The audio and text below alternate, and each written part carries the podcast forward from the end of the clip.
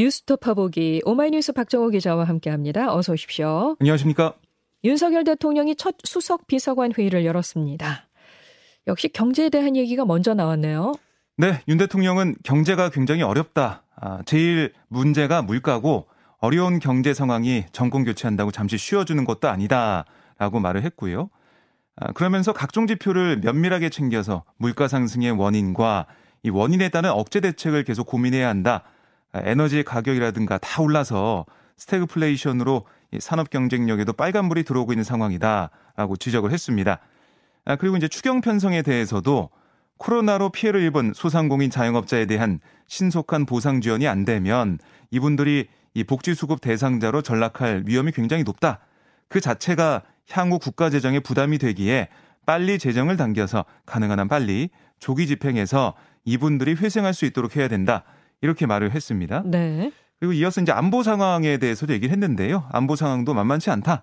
핵실험 재개 얘기가 나오고 그런 상황이 발생했을 때 안보뿐 아니라 국정의 다른 부분들에 어떤 영향을 줄지 좀 세밀하게 음. 다 모니터를 하고 준비를 해달라 이렇게 당부했습니다. 네. 그리고 윤 대통령이 수석들에게는 적극적인 소통과 정보 공유를 강조했죠. 네. 그러니까 이 각 수석 비서관 이 업무가 법적으로 갈라져 있는 게 아니다. 그러니까 함께 공유하는 거고 다 같은 관점에서 자기 분야를 들여다봐야 된다. 뭐 이렇게 얘기를 했는데요. 그러면서 구두 밑창이 닳도록 하는 게 중요하다. 그러니까 이방 저방 다니면서 다른 분야의 사람들과 끊임없이 그러니까 그야말로 정말 구두 밑창이 달아야 한다. 그래야 일이 정상적으로 돌아간다. 이렇게 밝혔습니다. 한편 이 취임사에서 자유의 가치가 부각된 반면에 통합 언급이 빠졌다. 아, 이런 지적에 대해서는 그런 지적이 있었죠. 네, 예. 그렇습니다. 예. 민주주의 정치 과정이라는 것 자체가 매일매일 국민 통합의 과정이다. 좌파 우파가 없고 우리를 지지하는 국민과 아, 그렇지 않은 국민이 따로 없는 거다. 이렇게 설명을 했고요. 이어서 이제 우리 헌법에서 발견할 수 있는 기본 가치를 저는 자유에 설정을 한 거다. 그러니까 복지, 교육, 약자에 대한 따뜻한 배려 이런 것들이 자유 시민으로서 연대를 강화해야 된다는 책무에 따른 거다. 이렇게 설명을 했습니다. 네. 하지만 뭐 야당에서는 계속해서 지적이 나오고 있는 게 국민 소통을 강조하고 있고 또 국민 소통을 위해서 대통령 집무실을 이전하고 기자실을 1층에 뒀다고 하는데 왜 국민들에게는 통합을 얘기하지 않는지 의아했다 이런 지적은 좀 계속 이어지고 있습니다. 네. 이게 매일매일 국민 통합의 과정 윤 대통령이 얘기했던 그런 모습들이 구체적으로 어떻게 나타날지 좀 지켜봐야겠습니다. 대통령 취임식에 참석한 외빈들이 있죠. 예, 윤 대통령은 취임 이틀째인 어제 7개 국가의 외빈을 접견하거나 정상 환담 일정을 가졌군요. 네, 메가와티 수카르노 푸트리 인도네시아 전 대통령을 만난 것을 시작으로 어, 취임식 계기 방한한 각국 고위 인사들을 차례로 접견했습니다. 그래서 양국 협력의 중요성 확인했는데요.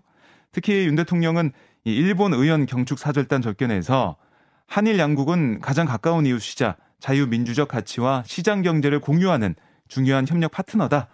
정체된 한일 관계를 조속히 복원하고 개선하는 게 양국의 공동 이익에 부합한다. 이렇게 말을 했습니다. 아, 그러면서 한일 관계 이 미래지향적 협력을 지시한 김대중 오부치 공동선언을 발전적으로 계승해서 양국 간 우호 협력 관계의 새로운 지평을 열기를 기대한다. 이렇게 덧붙였어요. 이에 대해서 이 누카가 후쿠시로 이란 의원연맹 회장은 기시다 총리를 만나고 왔다고 얘기하면서 기시다 총리 얘기를 전했는데 이 한일 관계에 있어서는 1965년 이 국교 정상화 이후에 우호적 협력 관계 기반으로 관계를 개선하는 게 가장 중요하다. 이렇게 말했다고 전했어요. 그러니까 이게 보면 윤 대통령이 언급한 김대중 오부치 선언은 식민 지배에 대한 일본의 반성과 사죄를 전제로 한 그러니까 한일 관계 발전을 도모하자 이런 공동 선언이거든요. 네. 하지만 이 기시다 총리가 계속 얘기하고 있는 거 1965년 그렇죠. 국교 정상화 예. 이거는 어떻게 보면 과거사 현안에 접근하는 중고란 얘기를 계속 하고 있잖아요. 예. 그러니까 이렇게 합의했는데 이걸 다시 깨냐 뭐 이런 취지의 얘기를 일본에서 계속 하고 있는데 인식의 차이가 좀 드러나고 보이네요. 있다는 생각이 네. 들고요. 강제징용이나 뭐 위안부 문제 같은 갈등 현안 이걸 둘러싼 해법 이게 순조롭게 도출될지는 좀 아직 음. 불투명해 보이는 그렇게 사, 그렇게 보이는 상황입니다. 그렇군요. 어, 어제 당정은 새 정부 출범 후 첫 당정 협의를 열었습니다. 소상공인 자영업자 코로나19 손실보상 추가 경정 예산안 편성을 공식화했는데요. 네. 국회 처리를 둘러싸고 여야가 신경전을 벌이고 있죠. 그러니까 어제 이제 첫 당정이었는데 여기서 이제 코로나 영업 제한으로 피해를 본 소상공인 자영업자 370만 명을 대상으로 1인당 최소 600만 원씩 지급하는 내용을 이걸 담은 이제 33조 원 플러스 알파 규모의 2차 추경안 이걸 편성하기로 했고요. 네. 5월 임시국회 통과를 목표로 추경안 처리에 속도를 내겠다 아, 이렇게 얘기를 했습니다. 네. 그러니까 오늘 이제 정부가 윤석열 대통령이 주재하는 임시 국무회를 열어서 추경안을 의결한 다음에 내일 국회에 이 추경안을 제출할 예정인데 네. 국민의힘은 민주당을 향해서 이 소상공인 손실보상을 위한 민생 추경에 거대 의석의 야당이 적극 협조해 달라 이렇게 요청을 했고요. 민주당도 뭐 이 신속한 추경 처리에 공감을 하고 있습니다. 네. 필요하다라고 보고 있는데 다만 재원 마련 방안 등을 좀 지적하면서 현미경 심사를 예고했는데요. 음. 그러니까 천문학적 초과 세수 뭐 1차 추경, 2차 추경 합하면은 53조 정도가 될 것 같은데요. 국가 살림의 근간을 흔들 만큼 그 큰 금액이니까 예산 당국과 세정 당국의 의도성을 철저히 따져보고 대응하겠다. 또 지출 구조 조정은 국회를 통과한 기존 사업 진행에 차질이 없는 범위에서 기업 활력과 성장 잠재력을 저해하지 않아야 된다. 이렇게 얘기를 하고 있습니다. 네. 특히 이제 국민의힘, 그러니까 당정에서는 이 국채 발행 없이 이 33조 어, 원 플러스 알파를 마련하겠다 이런 얘기를 하고 있거든요. 이게 가능할지 살펴보고 어, 국회에서 통과된 그런 사업들이 어떻게 보면 뭐 중단되거나 아, 축소되거나 이런 것들이 없는지 보겠다는 건데요. 사실 여야가 방역 장기화로 피해가 큰 소상공인 자영업자 지원을 위한 추경 여기에 대해서는 계속 얘기를 해왔고 어뭐 대선 기간 동안 양당 후보도 계속해서 추경 편성의 필요성을 얘기했던 만큼 추경안 심사 이거는 뭐 전반적으로 봤을 때는 속도가 붙을 것으로 예상이 됩니다. 네. 한덕수 국무총리 후보자는 윤 대통령이 임명 동의안에 서명을 했지만 국회 인준을 받아야 하죠. 그렇습니다. 어, 어제 여야가 한덕수 국무총리 후보자의 국회 인준을 위한 본회의 일정 등을 협의하는 만남을 가졌는데요. 합의에 이르지는 못했군요. 네, 어제 이제 국민의힘의 송원석, 민주당의 진성준 원내수석 부대표가 국회에서 만났어요. 근데 입장차만 확인했습니다. 예. 아, 송 원내수석 부대표는 기자들에게 뭐라고 했냐면 정부가 출범했고 대통령 취임식을 했지 않냐? 총리 인준에 협조해야 하는 게 국회로서 책무 중 하나다. 아, 서로 간 입장은 상당 부분 차이가 있지만 타협점을 찾아가는 노력이 필요하다. 이렇게 말을 했고요. 진성준 원내수석은 송 원내수석을 쳐다보면서 표결에는 동의하나, 동의하냐, 가결되든 부결되든 그런 것은 아닌 것으로 한다. 뭐 이렇게 얘기를 했는데 한 후보자 인준 표결을 위한 국회 본회의 일정이 확정되더라도 민주당 측에서 본회의에 부결시킬 이 가능성도 있다. 이런 뜻으로 해석이 됩니다. 네. 그러니까 민주당은 당초에는 윤석열 정부 초대 총리 후보자를 강제로 낙마시킬 경우에는 역풍을 맞을 수 있어서 신중해야 된다. 이런 기조가 좀 많이 보였었는데요. 하지만 윤석열 대통령의 취임을 기점으로 좀 부결 기류로 조금씩 쏠리는 모습이에요. 네. 그러니까 윤 대통령의 16분 분량 취임사를 보면 여긴 협치 대신 자유의 방점이 찍혀 있었잖아요. 그런 만큼 아, 민주당은 이미 이제 부적격하다고 결론을 내린 한 후보자의 인준안 이거 쉽게 통과시켜줄 이유가 없다 이런 목소리가 나오고 있습니다. 네. 아, 물론 한덕수 후보자 인준안이 본회의에서 의결될 가능성 이거는 뭐 여전히 남아 있는데요. 새 정부 초대 총리 후보자를 강제로 떨어뜨릴 경우에는 6일 지방선거를 앞두고 뭐 발목 잡기 아니냐 이런 비판이 일 수 있다 이런 우려가 있습니다. 아, 결국 뭐 의총을 열고 민주당은 이 지방선거에 미치는 영향 뭐 이런 것들에 대한 의견을 나눈 다음에 당 지도부가 아, 최종 결론을 낼 것으로 예상이 됩니다. 어떤 얘기들이 나오는지를 좀 봐야 되겠네요. 그렇습니다. 예. 기류를 좀 더 봐야 될 것 같습니다. 백령도 해병부대를 국민의힘 이준석 대표가 찾았습니다. 어, 이 자리에서 윤 대통령의 병사 월급 200만 원 공약을 온전하게 지키지 못한 것에 대해 사과했네요. 네, 이 대표는 같은 당 의원들과 함께 서해 최전방 백령도 해병대 6여단을 방문했는데요. 군장병과 함께한 점심 식사에 앞서서 이 대표가 뭐라고 했냐면 윤 대통령이 선거 과정 중에 병사들의 월 봉급을 인상하겠다고 말했지만 정권을 인수하고 아, 재정 상황을 파악해 보니까 공약을 완전하게 지키기 어려운 상황이었다. 아, 이렇게 얘기하며 사과의 뜻을 밝혔습니다. 아, 그리고 이제 당초 공약에서 후퇴해서 공약 실현 시기가 늦춰졌다. 이런 질의도 있었는데요. 여기에 대해서는 인수위원회에서 2025년 정도를 약속을 지킬 수 있는 마지노선으로 본 거다. 재정 상황이 나아지면 공약을 원안에 가깝게 실천하는 것을 최우선으로 하겠다. 이렇게 답을 했습니다. 네. 아, 그러면서 이제 정권을 인수받고 나니 지난 문재인 정권에서 재정에서 방만하게 집행한 부분이 파악되고 있다. 이렇게 얘기하면서 최대한 누수를 막고 꼭 필요한 공약을 실천할 수 있도록 개수 조정을 시행하겠다. 이렇게 설명을 했는데요.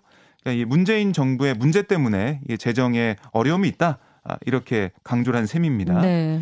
이 대통령직 인수위가 지난 3일 발표한 이 공약에 대한 국정과제를 보면 병사월급 200만 원 공약에 대해서 즉시 시행이 아니라 2025년까지 목돈 지급 등의 방식으로 실현하겠다. 이게 발표한 가 있는 발표한 바가 있는데 그렇죠. 사실 이거는 이 대선 과정에서는 바로 어, 이 월에 달에 음. 이제 200만 원씩 받을 수 있을 거라 200만 원으로 네, 생각을 예. 했었는데 그게 아니라서 좀 지적이 비판이 있었고요. 특히 이대남 20대 남성을 겨냥한 핵심 공약이 후퇴했다. 이런 논란이 불거지는 상황이 되니까 이 대표가 이렇게 사과의 뜻을 밝히면서 어, 어떻게 보면 좀 마음이 상한 2030 세대의 아, 그 마음을 붙잡겠다 이런 의지를 드러내는 것으로 보입니다. 네. 이런 상황이 6일 지방선거에서 2030의 표심이 어떻게 나타날지 주목이 됩니다. 네, 궁금해집니다. 네. 6일 지방선거가 20일 앞으로 다가왔거든요. 그렇습니다. 예. 민주당은 6일 지방선거 국회의원 재보궐선거 중앙선거대책위원회를 출범시켰습니다. 네, 이제 총괄선대위 대책위원장을 맡은 이재명 아, 후보 그 인천 계양을 국회의원 보궐선거도 출마한 상황인데요. 어제 출범식에서 뭐라고 했냐면 이 국가 경영은 심판자만 가지고는 제대로 하기 어렵다. 지난 대선에서는 심판자를 선택했으니까 균형을 맞추고 국정을 안정시키기 위해서라도 이번에는 유능한 일꾼들이 필요하다. 아, 그런 시기다. 이번에는 일꾼들이 일할 수 있게 선택해달라. 이렇게 호소를 했고요. 김민석 공동총괄 선대본부장은 지금 17개 광역단체 가운데 6곳, 아, 7곳을 승리하는 선전을 넘어서 8곳에서 이겨 승리하는 게 1차 목표다. 아, 그리고 서울 등 요충지에서 최대 선전해서 기초단체장과 지방의원을 최대 확보하는 게 2차 목표다라고 제시했습니다. 아울러 경기 인천부터 시작해서 바람을 일으키고 충청 과반 승리로 기세를 만들고 서울과 다른 지역에서 최대 선전하는 기반을 만들 거다. 이렇게 얘기를 했습니다. 목표를 제시한 셈이 됐고요. 네. 한편 이 박지원 공동 비대위원장은 청년 공천 30% 목표를 세웠지만 달성하지 못했다. 또 심판받은 책임자를 공천하지 말자고 했는데 그 약속도 온전히 지키지 못했다. 솔직한 마음으로 국민께 무엇으로 표를 달라고 해야 할지 미안하다. 아, 조금이라도 논란이 있는 분들은 아, 선거운동 전에 국민께 정중히 사과했으면 좋겠다. 아, 이렇게 좀 쓴소리를 하기도 했습니다. 네. 자, 심판자가 아닌 일꾼을 선택해 달라는 호소. 이게 유권자들을 설득해낼 수 있을지 계속 음. 지켜봐야겠습니다. 어쨌든 오늘과 내일 이 6일 지방선거와 국회의원 보궐선거 후보 등록이 진행이 그렇습니다. 됩니다. 네. 네. 오늘부터 시작됐죠. 예. 그리고 선거 전날까지는 공식 선거운동을 할 수 있게 되는데 7개 지역구에서 국회의원 보궐선거가 치러져요. 네. 어, 어떻게 보면 미니 총선이 됐네요. 그렇습니다. 여야의 치열한 경쟁, 이 국회의원 이 보궐선거에서도 예상이 되는데요. 먼저 이제 국민의힘 국회의원들이 지방선거 등을 이유로 공석이 된 지역구가 경기 분당갑, 대구 수성을, 충남 보령 서천, 그리고 경남 강원, 아, 경남 창원 의창 이렇게 네 곳인데요. 네. 국민의힘은 이 기존 네 곳에 이광재 민주당 의원의 강원지사 출마로 공석이 된 원주 갑까지 승리해서 모두 다섯 곳에서 승리하겠다. 아, 이런 계획을 밝혔어요. 아, 반면에 이제 민주당은 최소 네 곳 승리를 공언하고 있는데요. 송영길 전 당대표의 서울시장 출마로 공석이 된 인천 기양을 그다음에 아까 말씀드린 이광재 의원의 아, 출마로 공석이 된 원주갑 그리고 제주 을 여기도 이제 민주당 출신 의원이 있었는데요. 그래서 세 곳은 민주당이 승리한다 라고 얘기하고 있고 특히 이제 안철수 전 인수위원장 출마로 관심이 집중되고 있는 분당갑에서도 민주당은 해볼 만하다라고 얘기하고 있거든요. 결국 이 분당갑이 최대 격전지가 될 가능성이 커 보입니다. 네. 예, 일곱 곳의 선거 결과에 따라 원내 지형도 영향을 받을 것으로 보입니다. 네, 알겠습니다. 지금까지 오마이뉴스 박정우 기자 고맙습니다. 고맙습니다.